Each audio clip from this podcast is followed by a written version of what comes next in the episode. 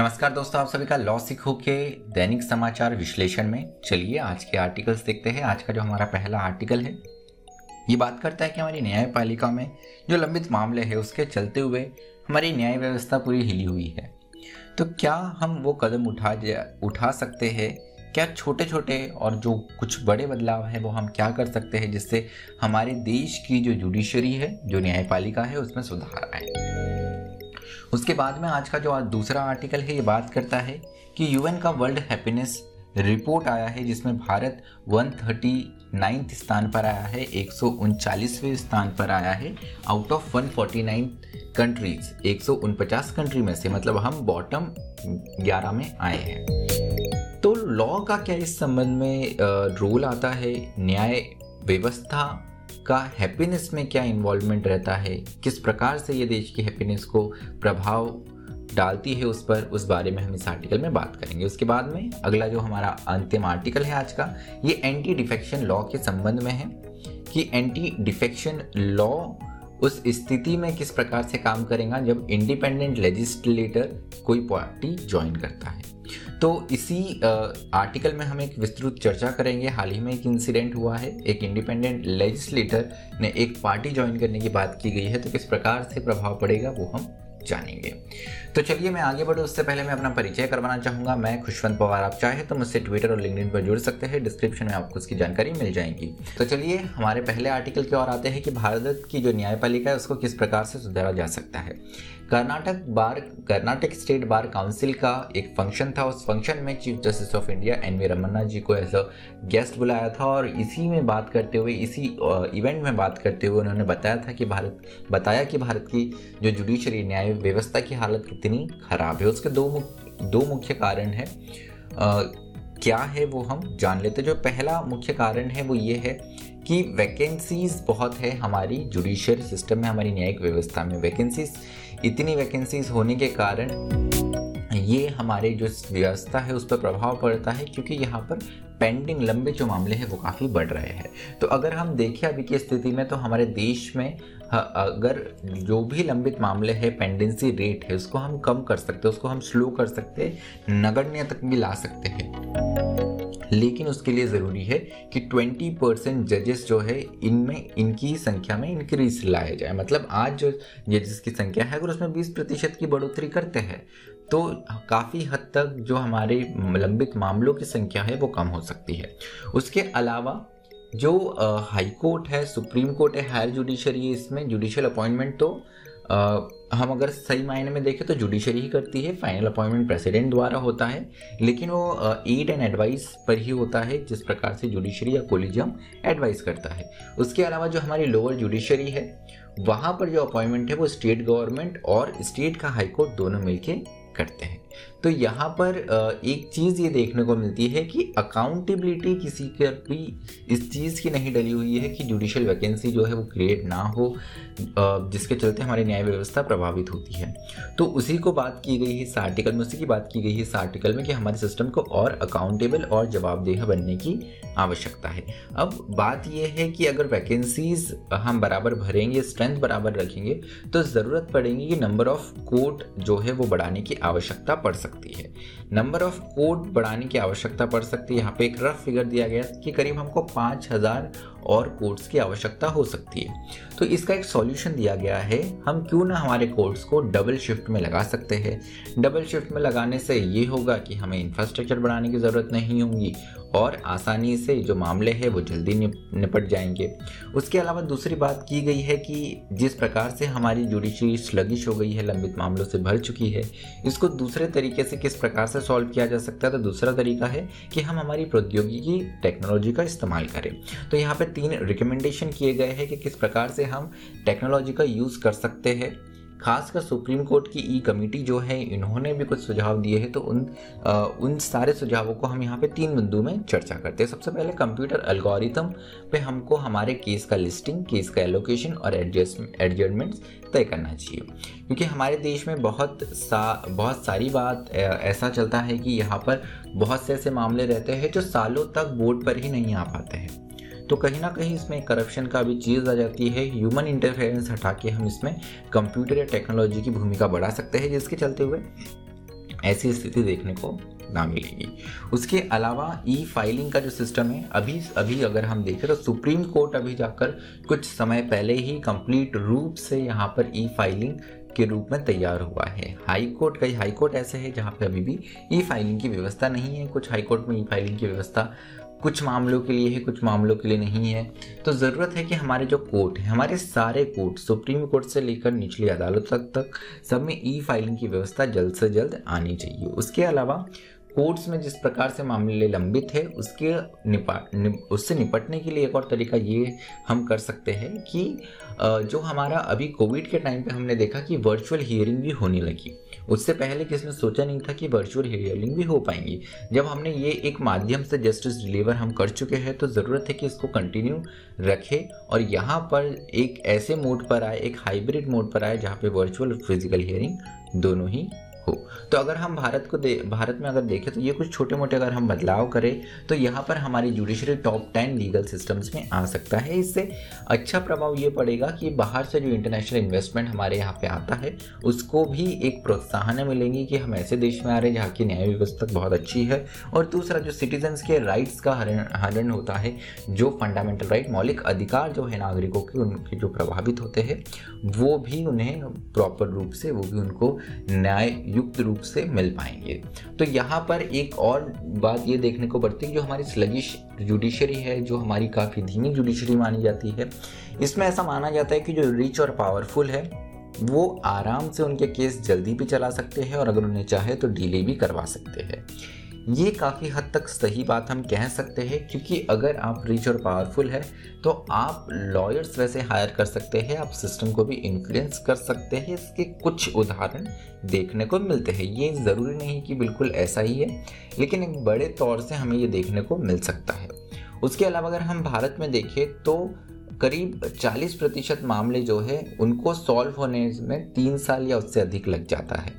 वही विदेशों में देखें तो केवल एक परसेंट मामले ही तीन साल के ऊपर जाते हैं। उसके अलावा जैसे मैंने बताया कि जस्टिस डिलीवरी सिस्टम में करप्शन और क्राइम ये इसे डायरेक्टली हमारे जस्टिस डिलीवरी सिस्टम को अफेक्ट करता है, जिससे पुअर और जो मार्जिनलाइज है, जो समाज का निचला तबका है, वो प्रभावित होता है। उसके अलावा अगर हम देखें तो हमारे देश में 70 प्रतिशत जो प्रिजनर्स हैं, ये अंडर ट्रायल है। इन पर मुकदमा चल रहा है और इन अंडर ट्रायल्स में भी पुअर सिटीज़न जो कि निचले तबके से आते हैं, वो ज़्यादा है। तो यहाँ पर ये भी हमें देखने को मिलता है कि किस तरीके से यहाँ पर जो निचला तबका है, जो कि अफोर्ड नहीं कर सकता, जो फाइनेंशियली इतना संपन्न नहीं है, उन्हें एक्स्ट्रा यहाँ पर सफ़र करने ना पड़ता है। चलिए, दूसरे आर्टिकल की ओर बढ़ते हैं। दूसरा आर्टिकल जो है, ये यूएन वर्ल्ड हैप्पीनेस रिपोर्ट के बारे में है। यूएन वर्ल्ड हैप्पीनेस रिपोर्ट में भारत वन स्थान पर आया आउट ऑफ़ 149 कंट्रीज़ जो कि एक चिंता का विषय है। अब यहाँ पे इस आर्टिकल में बताया गया है कि लॉ गवर्नेंस और हैप्पीनेस ये तीनों ही चीज़ें एक दूसरे से जुड़ी हुई है। हैप्पीनेस को प्रभाव करने के लिए लॉ और गवर्नेंस की बहुत बड़ी भूमिका आती है। तो यहाँ पर बात की गई है कि आ, हम किस प्रकार से एक चीज़ ये देख सकते हैं कि इस प्रकार से जो हैप्पीनेस है, जिसमें बताया गया इस आर्टिकल में कि लॉ और गवर्नेंस से अफेक्ट करता है तो किस प्रकार से अफेक्ट करता है? उदाहरण के रूप में अगर हम देखें, या फैक्ट के रूप में भी अगर हम देखें तो वर्ल्ड हैप्पीनेस रिपोर्ट जो आई है यूएन की, इसमें ये देखने को मिला है कि जिस कंट्री में क्राइम रेट कम है, वो कंट्रीज़ ज़्यादा हैप्पी है और जिस कंट्रीज़ में क्राइम रेट ज़्यादा है, वहाँ वो कंट्री उतनी कम खुश है, उतनी कम हैप्पीनेस इंडेक्स में उतने निचले पायदान पे है। तो भारत में क्राइम रेट अगर हम देखें तो ये एक बहुत बड़ा कारण है कि हम नीचे से ग्यारहवें पायदान पे हैप्पीनेस रिपोर्ट में माफ़ कीजिएगा। उसके अलावा अगर हम देखें तो रूल ऑफ़ लॉ का भी महत्वपूर्ण भूमिका आती है। रूल ऑफ़ लॉ इंडेक्स और हैप्पीनेस इंडेक्स से डायरेक्टली कनेक्टेड माने गए हैं, जहाँ जिस देश में जितना अच्छे उस देश ने रूल ऑफ़ इंडेक्स में हायर स्कोर किया है हैप्पीनेस इंडेक्स में भी उसका रैंक उसी प्रकार से हाई है। उसके अलावा happiness was also written by certain social demographic factor कि हैप्पीनेस जो है, ये बहुत सारे सोशल डेमोग्राफिक फैक्टर्स जो है, उससे भी अफेक्ट होता है, जैसे स्वास्थ्य, शिक्षा crime rate criminal victimization fear of crime और सोशो इकोनॉमिक बैलेंस ये कुछ ऐसे मापदंड हैं जिससे कि हैप्पीनेस जो इंडेक्स है, ये बड़े रूप से प्रभावित होता है। उदाहरण कुछ दिए गए हैं कि जैसे यूएई है तो इन्होंने हैप्पीनेस का महत्व जानते हुए मिनिस्ट्री ऑफ़ हैप्पीनेस स्थापित की गई है। वर्ल्ड में ये पहली कंट्री बन गई है, जिन्होंने एक ऐसा हैप्पीनेस मिनिस्ट्री स्टार्ट किया है। भूटान की अगर हम बात करें तो भूटान में कई बार आपको सुनने को मिलता है कि भूटान में ग्रॉस डोमेस्टिक प्रोडक्ट नहीं ग्रॉस नेशनल हैप्पीनेस जो है, ये देखी जाती है और इससे ही गुड गवर्नेंस यहाँ की मेजर की जाती है। तो यहाँ पर अगर हम कुछ महत्वपूर्ण चीज़ें देखें कि कोविड के दौर में सोशल डिस्टेंसिंग जो है जो ह्यूमन टू ह्यूमन इंटरेक्शन है ये कम हो। इसके चलते हुए भी कहीं ना कहीं जो आ, एक कारण है हैप्पीनेस इंडेक्स में भारत का स्थान काफ़ी हद तक गिरा है। उसके अलावा the public policy governance has never taken happiness to be one of goal of its action तो भारत में जो पब्लिक गवर्नेंस पॉलिसी है, जो पब्लिक पॉलिसी गवर्नेंस है, इसमें हैप्पीनेस को कभी इतना महत्व नहीं दिया गया। इसके चलते भी हमारी रैंकिंग इतनी प्रभावित हुई है। तो ज़रूरत है कि हम इस फैक्टर को भी, इस कारक को भी महत्वपूर्ण स्थान दें। उसके अलावा अगर हम देखें the law is capable to create many positive obligation law जो है वो ये बहुत सारे पॉजिटिव ऑब्लिगेशन क्रिएट कर सकता है बट हम इसे केवल रिट्रीब्यूटिव माध्यम से ही ना देखें कि अगर किसी ने क्राइम किया तो हम इसे सज़ा दे इस रूप से ही नहीं देखें। सोसाइटी में कुछ डिटरेंस होना ज़रूरी है जो कि लॉ पैदा करता है। कुछ क्राइम्स का प्रिवेंशन होने में भी लॉ मदद करता है। लोगों को डर रहता है कि हाँ अगर हमने ऐसा करा तो ऐसा हो सकता है, इससे लोग क्राइम नहीं करते हैं तो एक डरते भी है और इससे प्रिवेंट भी होते हैं। तो ज़रूरी है हमारे देश का लॉ जो है, वो स्थान पे हो उसके साथ में जो हमारी न्यायिक व्यवस्था है, वहाँ पे लोगों में ये सेंस रहे कि आइडिया ऑफ़ जस्टिस बना रहे। जो सेंस ऑफ़ जस्टिस की हाँ कोर्ट में हम जाते हैं तो हमारे पास में कोई ऐसा रास्ता है, जहाँ हमें इंसाफ मिल सकता है, या हम अगर कुछ गलत करते हैं तो एक ऐसा इंस्टीट्यूशन है जो हमें सज़ा भी दे सकता है। तो ये एक महत्वपूर्ण चीज़ है, जिससे बताया गया है कि लॉ और गवर्नेंस जो है इनका बहुत बड़ी भूमिका रहती है हैप्पीनेस में। चलिए अगले आर्टिकल की ओर आते हैं। अगला आर्टिकल एंटी डिफेक्शन लॉ के बारे में है दल बदल कानून के बारे में है। तो हाल ही में आ, कल की अगर आपने न्यूज़ देखी होंगी तो दो बड़े चेहरे जो है वो कांग्रेस से जुड़े। इनमें से एक नाम कन्हैया कुमार का है, जो कि सीपीआई में थे। इन्होंने सीधे कांग्रेस पार्टी ज्वाइन कर ली।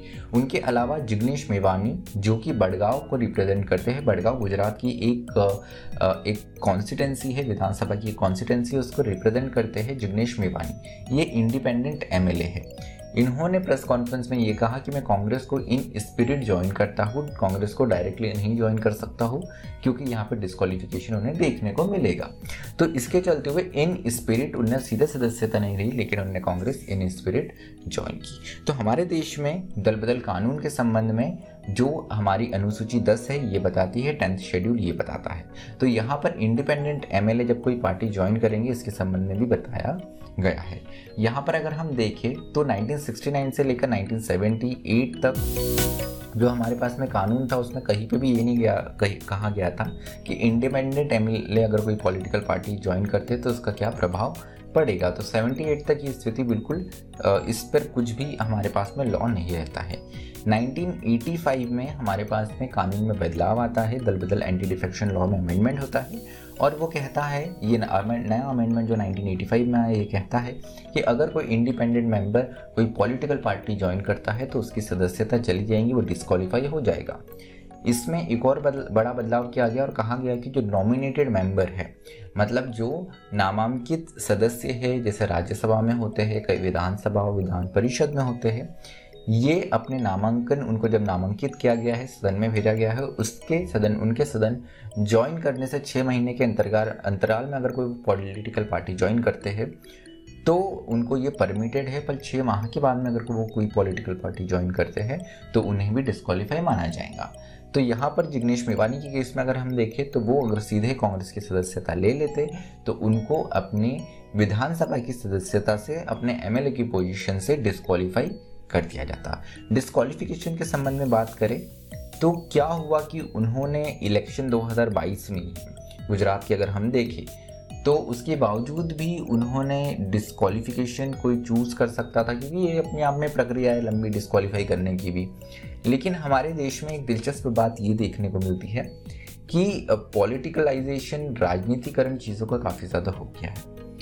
जिग्नेश मेवानी ने अगर यहाँ पर अगर वो कांग्रेस पार्टी ज्वाइन करते गुजरात में तो प्रभाव ये पड़ सकता था कि विधानसभा में मेजॉरिटी है बीजेपी की और जो स्पीकर है वो भी बीजेपी से ही आते हैं। तो हो सकता था काफ़ी जल्दी इनको डिस्कालिफिकेशन देखने को मिलता। एक और उदाहरण इस आर्टिकल में दिया गया है मुकुल रॉय का। मुकुल रॉय, तमिलनाडु, वो वेस्ट बंगाल के इलेक्शंस होने के, पश्चिम बंगाल के इलेक्शंस होने के पहले टीएमसी से तृणमूल कांग्रेस से बीजेपी में गए थे। उसके बाद में चुनाव हुए, चुनाव का रिज़ल्ट आया, टीएमसी की वापस गवर्नमेंट बनी, तृणमूल वापस सरकार में आई। तृणमूल वापस सरकार में आई और उसके बाद में मुकुल रॉय, जो पहले टीएमसी, फिर बीजेपी, वो वापस से टीएमसी में आ गए। लेकिन ये एमएलए चुने गए थे बीजेपी की तरफ़ से, फिर बात आती है डिस्कालिफिकेशन की। तो अब चूँकि टीएमसी की ही गवर्नमेंट है वेस्ट बंगाल में स्पीकर भी उन्हीं का है। तो यहाँ पर डिस्कालिफिकेशन 17 जून से जो एक प्रश्न उठाया गया है, वो अभी तक रिजॉल्व नहीं हो गया, हुआ है और ये मामला जा चुका है सुप्रीम कोर्ट में। तो यहाँ पर ये कुछ ऐसी बातें हैं जो कि हमें देखने को मिलता है स्पीकर्स के बायस से कि स्पीकर्स पार्टी अपनी नहीं छोड़ते हैं जिसके कारण जो रूलिंग पार्टी होती है उनसे ही स्पीकर आते हैं और ये एक भेदभाव चीज़ देखने को मिलती है जो कि लोकतंत्र के लिए वैसे सही नहीं है बिल्कुल भी लेकिन क्या कर सकते हैं राजनीतिकरण इस चीज़ का हो चुका है। तो आ, मोटी मोटी ये बात इस आर्टिकल में कही गई है तो इस आर्टिकल में जो छोटा सा पॉइंट आता है वो यही है कि जब इंडिपेंडेंट लेजिस्लेटर कोई पार्टी ज्वाइन करे तो क्या इसका प्रभाव होगा? तो सीधा इसका उत्तर है कि वो डिस्कालीफाई हो जाएँगे और कभी नॉमिनेटेड मेंबर ऐसा करते हैं तो उन्हें चांस मिलता है कि नॉमिनेशन के छः महीने तक वो पॉलिटिकल पार्टी ज्वाइन कर सकते हैं और अगर उसके बाद में ये ज्वाइन करते हैं तो उन्हें डिस्कालीफाई कर दिया जाता है। तो चलिए आप सभी का धन्यवाद। डेली न्यूज़पेपर एनालिसिस की पॉडकास्ट स्पॉटिफाई पे हमारे हज़ार से ज़्यादा फॉलोवर्स हो चुके हैं। आप सबके सहयोग के लिए आप सबका धन्यवाद। स्पॉट स्पॉटिफाई पर ये आंकड़ा टच किया गया है। उसके अलावा गूगल पॉडकास्ट एप्पल पॉडकास्ट और एंकर अगर आप इन्हें यूज़ करते हैं तो आप हमसे यही, यहाँ पर भी जुड़ सकते हैं। Daily newspaper analysis podcast by LawSikho search करके आप हमसे जुड़ सकते हैं। उसके अलावा आपको बोलूँगा कि अगर आपको ये वीडियो अच्छा लगता है तो ज़रूर इसे लाइक कीजिए, अपना फीडबैक शेयर कीजिए। अगर आपका कोई सुझाव हो तो ज़रूर मेंशन कीजिएगा। और ये वीडियो अगर अच्छा लगता हो तो हमारी मेहनत हम करते हैं, इसका हमें तभी पता चलता है तब आप इस पर रिएक्शन देते हैं, आप इसको लाइक करते हैं, अपने दोस्तों के साथ शेयर करते हैं। तो ये हमारे लिए भी काफ़ी अच्छा प्रोत्साहन होता तो आपसे निवेदन है कि इस वीडियो को ज़रूर लाइक कीजिए, अपने दोस्तों के साथ शेयर कीजिए। उसके अलावा आप हमसे टेलीग्राम और इंस्टाग्राम के माध्यम से भी जुड़ सकते हैं। अधिक जानकारी के लिए आप लॉसिको की website W W W dot dot com visit कर ही सकते हैं। मुझे सुनने के लिए आप सभी का धन्यवाद। Thank you stay tuned to LawSikho